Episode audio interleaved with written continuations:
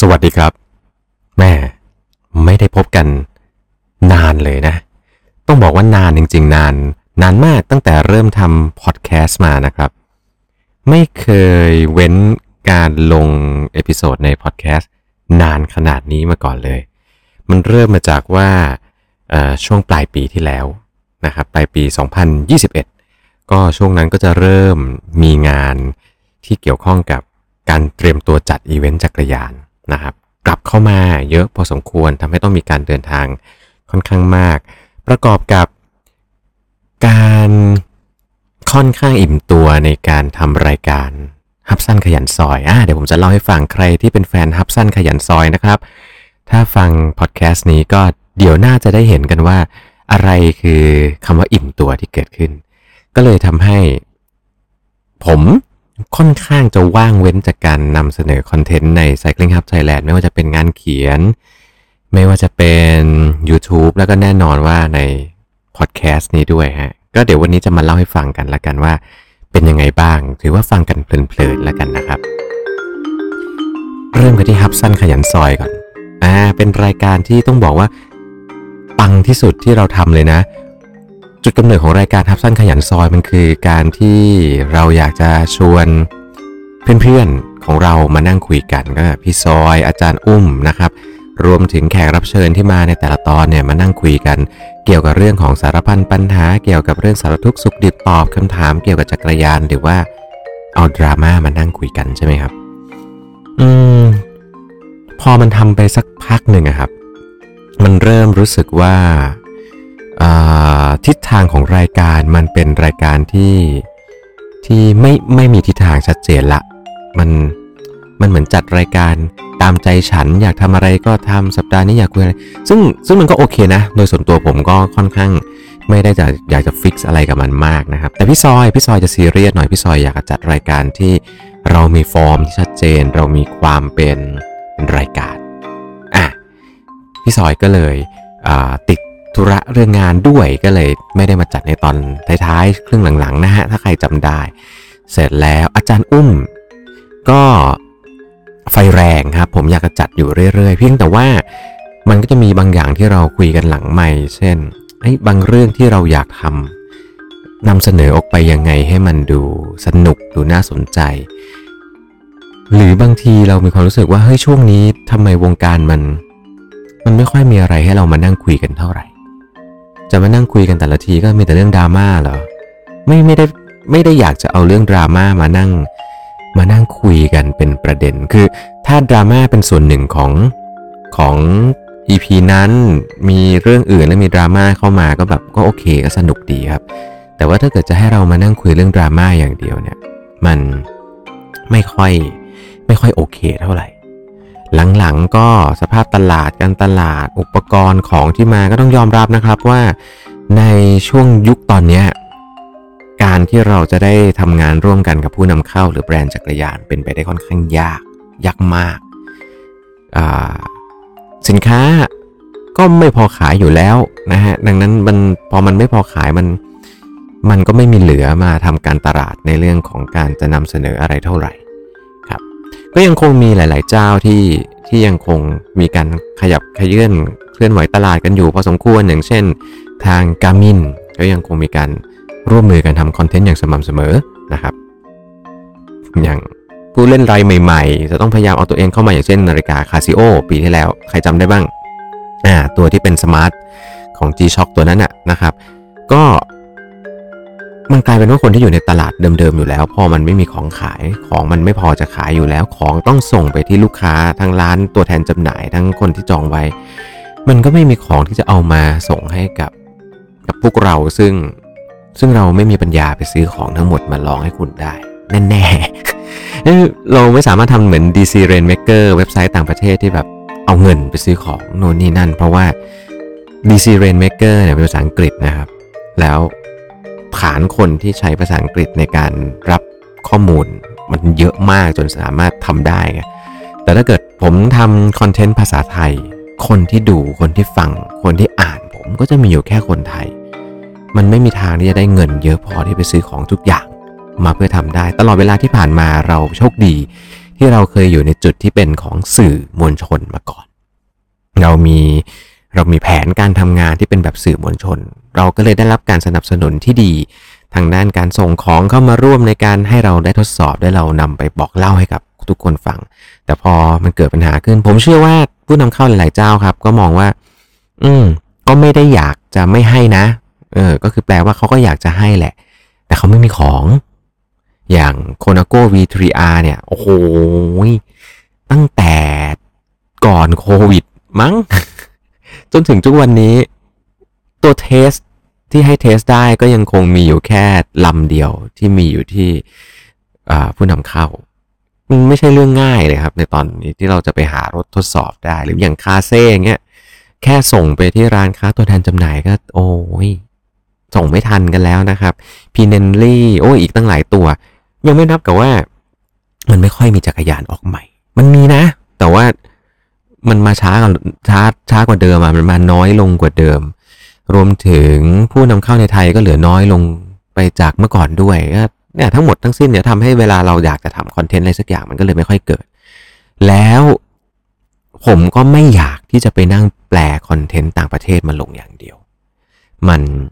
มันเป็นความรู้สึกกระดากอาย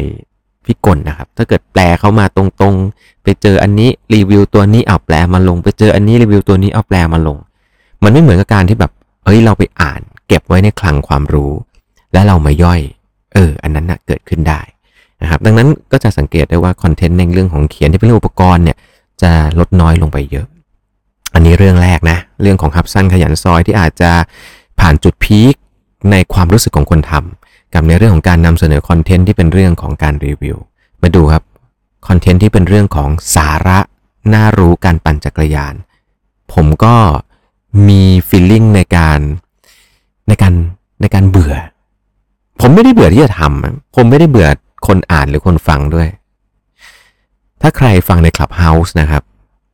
จริงๆ Clubhouse ก็ต้องเมาส์ด้วยนะเอาเดี๋ยว Clubhouse ไว้ตอนหลังๆ แล้วกันนะครับ ถ้าใครฟังใน Clubhouse ผมได้พูดถึงเรื่องของการค้นหาข้อมูลเรื่องของวงจรการเรียนรู้ learning curve ของคนขี่จักรยานในยุคใหม่ ๆ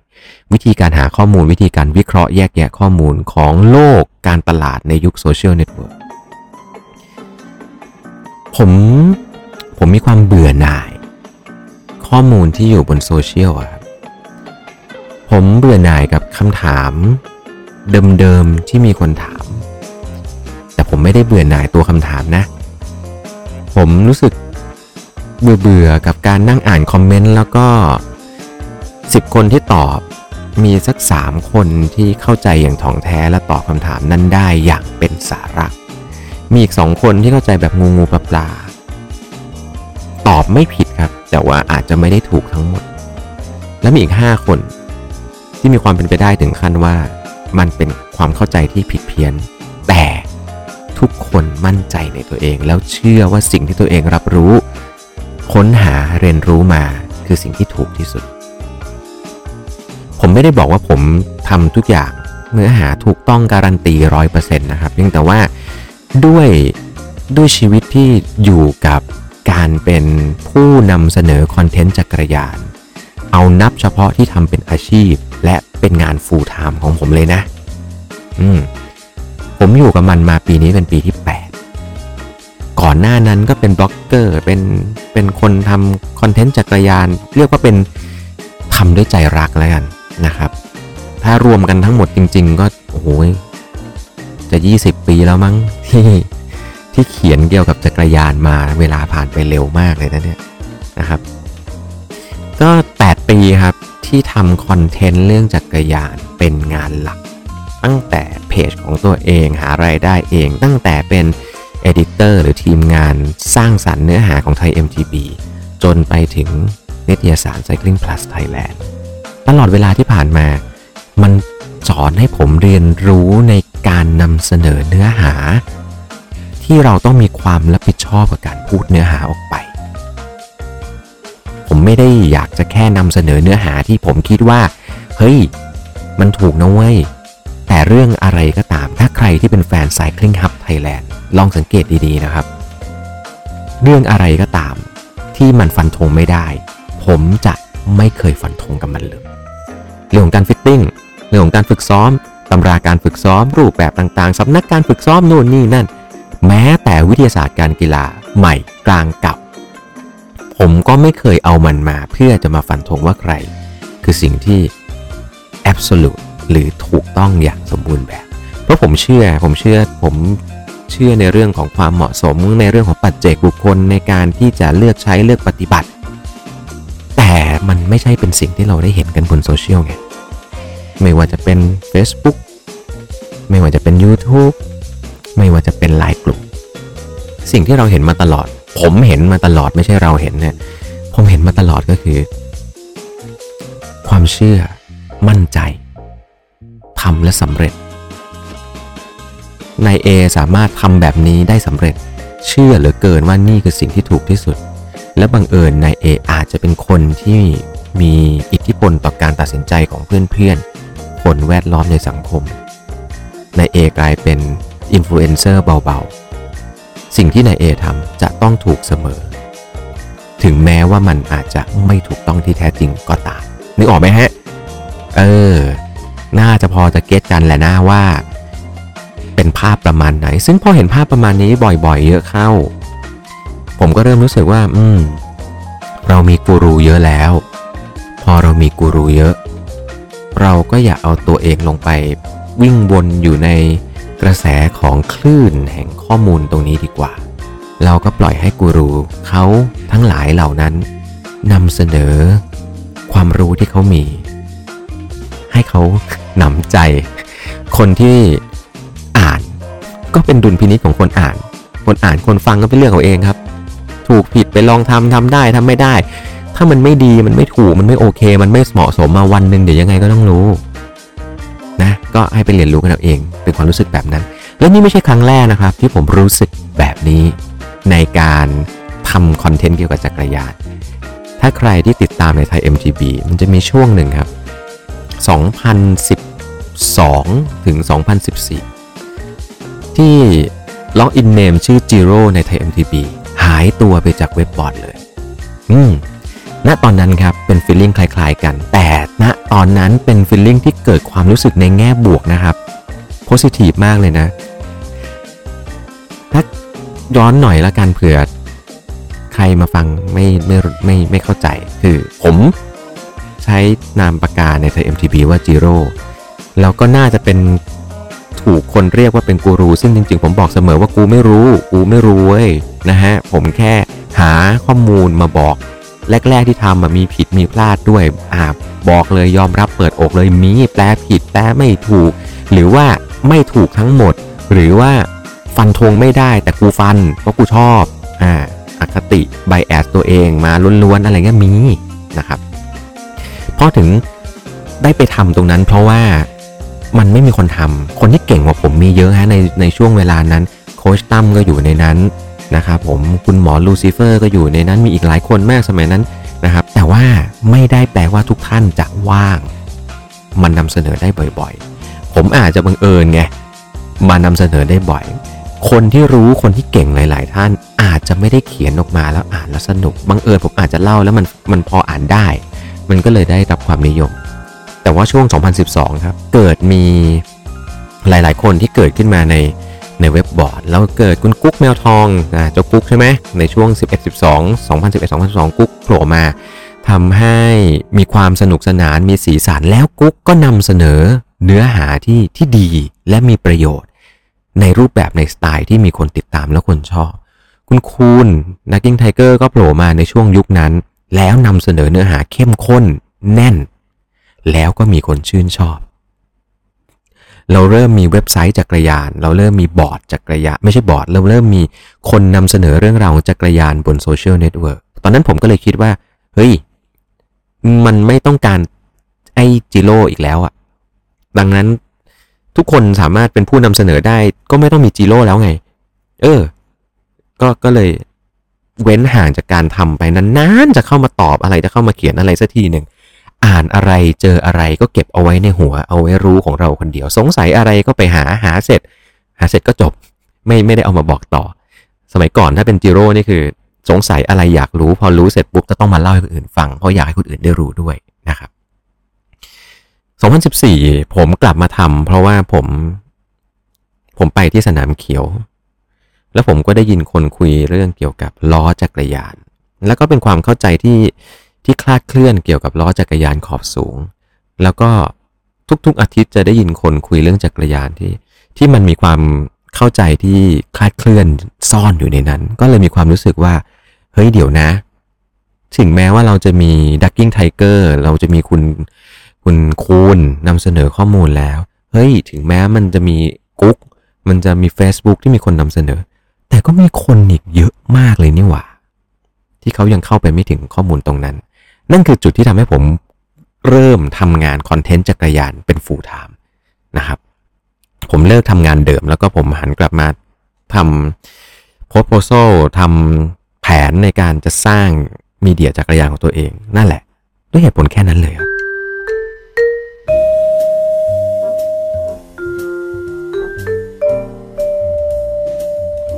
ความรู้สึกในตอนช่วงปลายปีที่แล้วที่บอกว่า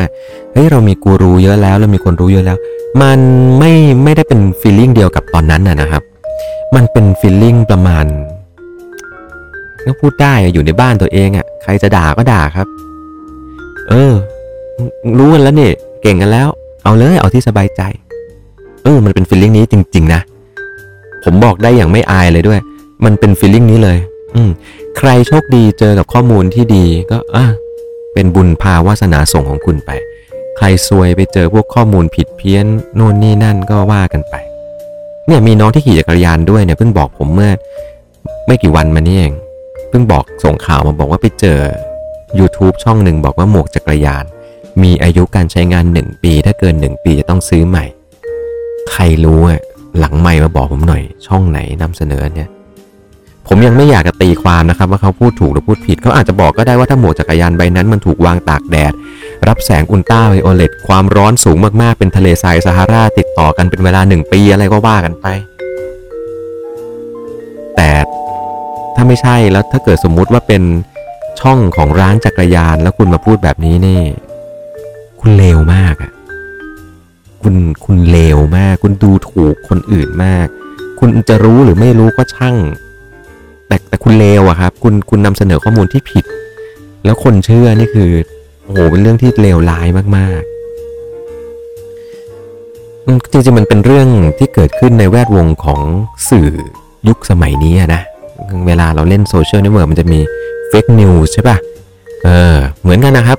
ผมเห็นแล้วผมก็มีความรู้สึกว่า อืม ก็แล้วแต่เลือกแล้วแต่ดูแล้วแต่ชอบแล้วแต่เชื่อเอาละกัน เพราะอะไรฮะเพราะต้องบอกไว้ว่าก่อนว่า Cycling Hub Thailand ในช่วงปี 2021 นะ แทบจะ แทบจะไม่เกิดรายได้อะไรให้ผมเลยผมต้องบอกว่า partner ที่ยังคงทำงานร่วมกับเราในลักษณะของการของการซื้อพื้นที่มีอยู่แค่ 1-2 เจ้าเท่านั้นเองนะครับ รายได้ส่วนหนึ่งมาจากช่อง YouTube ซึ่งได้แค่ค่าอินเทอร์เน็ตนะฮะ อีกส่วนหนึ่งมาจากการสนับสนุนในการซื้อเสื้อของแฟนๆทุกคนซึ่งซึ่งทำให้แบบ happy มากกับการทำงาน ในช่วงหลังจากช่วงที่ขายเสื้อนี่แบบโอ้สนุกสนานกับการทำงาน เพราะว่ามีคนที่รอฟังเราอยู่นู่นนี่นั่นไม่ได้ ฉันจะหยุดไม่ได้เว้ยเฮ้ยครับสั้นต้องไม่ขาดเว้ยนะครับ มีทำอะไรนะตูดฟ้องใส่กันรัวๆพยายามจัดให้ได้เยอะที่สุดบ่อยที่สุดขับเฮาต้องไม่ขาดอ่า แต่พอหลังจากนั้นมันชีวิตมันจะเริ่มแบบ ก็ต้องไป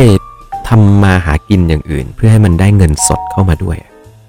ชีวิตผมไม่สามารถอยู่โดยการผลาญเงินเก็บไปเรื่อยๆ ในการทำในสิ่งที่ผมรัก ในสถานการณ์แบบนี้นะครับดังนั้นก็ต้องยอมรับนะผมก็ต้องเอาสมองไปทำอย่างอื่นด้วยประมาณหนึ่งแต่มันก็เกิดเป็นความรู้สึกว่า อืมพอ พอมันเป็นแบบนี้ปุ๊บก็ให้ไปเลือกที่ใช่ไปเสพที่ชอบนะฮะแล้วผมก็จำเป็นจะต้องไปทำอย่างอื่น พอมองมาก็แบบ ถึงแม้ว่าจะมีแฟนๆที่คอยถามบ่อยมากโอ้ไม่อยากไล่ชื่อไม่หมด หลายชื่อแต่แบบก็ชื่อเอาคุณอัคราม คุณพิสิทธิ์ คุณพินิษคุณนพดลโอ้ทุกเยอะมากฮะที่คอยถามไถ่มาตลอดว่าเมื่อไหร่จะกลับมา กับอีกหลาย ๆ ท่าน โอเค ทุก ๆ ท่านแบบ เป็นเป็นสิ่งหนึ่งที่ทำให้ผมบอกกับตัวเองว่ายังไงผมก็ไม่เลิกฮะยังไงผมก็ต้องกลับมาทำครับ ต้องบอกว่าทุกท่านที่กล่าวมาแรงบันดาลใจให้ ยังไงผมก็ต้องกลับมาทำครับไม่ต้องห่วงเพียงแต่ว่ามันก็จะมีแบบบางฟีลลิ่งที่แบบ อืมก็ไม่ไม่ไม่มีกูก็ไม่เป็นไรเป็นความรู้สึกแบบนี้ฮะเออไม่ไม่ได้น้อยใจนะเออต้องบอกไว้ก่อนเดี๋ยวใครจะหาว่าเฮ้ยดราม่าว่ะเฮียดราม่าน้อยใจเว้ยเฮ้ยไม่ใช่นะครับ ไม่ใช่ความรู้สึกน้อยใจนะฮะแต่แล้วนะครับ บางอย่างก็เข้ามากระตุ้นให้ผม รู้สึกว่า เฮ้ย ต้องทำแล้วอะไม่ไม่ได้อะเราได้เห็นเพื่อนๆนักปั่นมือใหม่ ที่ที่ยังไม่มี ยังไม่มีช่องทางในการเสพข่าวสารเรื่องราว หรือว่าความรู้เกี่ยวกับจักรยาน เราได้เห็นว่าพวกเขาเองก็ไม่ได้มีกลุ่มไม่ได้มีสังคมในการจะได้รับ การให้ความรู้หรือว่าเนื้อหาข้อมูลต่างๆ เขาเขาอาจจะเข้าไปไม่ถึงในช่องทางต่างๆ ที่มีอยู่แล้ว หรือพอเข้าไปแล้วมันอาจจะไม่ไม่ต้องจริตไม่ถูกใจกับสิ่งที่เขาเจอ หรือแม้แต่เพื่อนๆมือเก่าที่อาจจะมองหาข่าวสารเกี่ยวกับกีฬาจักรยานเรื่องของเกร็ดเล็กเกร็ดน้อยของจักรยานที่ที่ไม่ได้มีใครนำเสนอนอกจากที่ไซคลิงครับเคยทำ มีคนเหล่านี้ที่แบบถามหาอยากอยากรู้ข้อมูลตรงนี้ อยากรู้ว่าคนนี้บาดเจ็บเป็นอย่างนี้แล้วจะเป็นยังไงต่อนู่นนี่นั่นอ่ามันก็เลยต้องกลับมาทำแล้วล่ะ จะพยายามทำด้วย ด้วยความถี่ที่มากที่สุดเท่าที่จะทำได้นะครับ เพราะว่าก็ก็นอกจากที่ต้องไป เลี้ยงปากเลี้ยงท้องในการหาเงินสดเข้ามานะฮะช่วงนี้ก็จะเริ่มกลับเข้าไปอยู่ในโหมดของไปเป็นหลังบ้าน งานจักรยาน รวมถึงงานอีเวนต์ทางด้านการกีฬาด้วยนะครับไปดูคอนเทนต์หลังบ้านให้เขา แต่ก็จะมีเป้าที่อยากจะทำของ Cycling Hub อยู่ในระดับหนึ่งดังนั้น แน่นอนฮะว่าความถี่อาจจะไม่ได้เยอะเท่าเมื่อก่อน เราอาจจะไม่สามารถมองเห็นการเจริญเติบโตของแฟนเพจ ของพอดแคสต์หรือว่าของช่อง YouTube ของ Cycling Hub อย่างที่เคยเป็นในช่วงปี 2 ปีที่แล้วที่ที่มันเติบโตเร็ว ด้วยจำนวนในการลงที่เยอะที่เนื้อหาที่มันก็พยายามที่ให้เข้มข้นที่สุดเท่าที่จะทำได้ หลังจากนี้ก็คงกลับมาพบกันในเรื่องราวที่ก็ต้องบอกว่าบ่มเพาะแล้วคัดมาแล้วว่ามันน่าจะปัง ปังนี่คือไม่ใช่ดังนะ ปังคือ มันต้องเน้นๆน่ะเออจะอาจจะไม่ได้ทำไปสมหมดทุกอย่าง บางข่าวอาจจะไม่ได้หยิบนะครับ บางตัวอาจจะไม่ได้จับมาบอกเล่า แต่ว่าจะเลือกในเรื่องที่มันน่าสนใจจริง ๆ แล้วถ้าเกิดว่าโอกาสหน้าทุกอย่างมันกลับมาดีขึ้น เหมือนเดิมเรายังมีพาร์ทเนอร์กันอยู่ เรายังทำงานกันได้ ก็จะกลับมาทำงานเดินเครื่องกันอย่างเต็มระบบ ก็จะดึงเพื่อนๆ พี่ๆ น้องๆ ที่เป็น ครีเอเตอร์ทั้งหลายมาช่วยกันสร้างคอนเทนต์ให้ได้ รับชมรับฟังกันต่อไปใน Cycling Hub Thailand นะครับ จริงๆพอดแคสต์ตัวนี้เนี่ยอยากเล่าอยากพูดมานานมากแล้วนะนะครับ แต่ก็ไม่ได้มีแรงกดดันอะไรให้ทำจน จนเมื่อคืนนี้ เออเมื่อคืนนี้ก่อนที่ผมจะอัดอันนี้นะครับ ผมไปนั่งดู รายการใน YouTube รายการหนึ่ง บอกจริง ๆ บอกก็ได้เป็นรายการเกี่ยวกับสาระเรื่องของการถ่ายภาพอุปกรณ์กล้องถ่ายรูป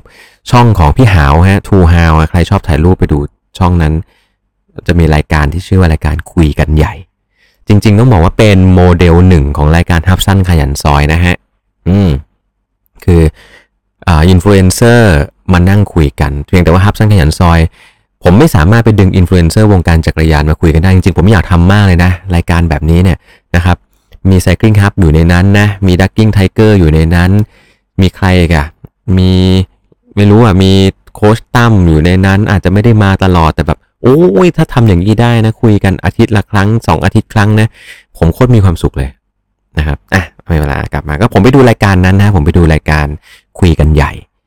แล้ววูบหนึ่ง ทำให้ผมเห็นบางอย่างในแววตาของคนที่จัดรายการคือตัวพี่ๆที่จัดรายการเหล่านั้นน่ะเขาไม่ได้จัดรายการเป็นหน้าที่นี่หว่า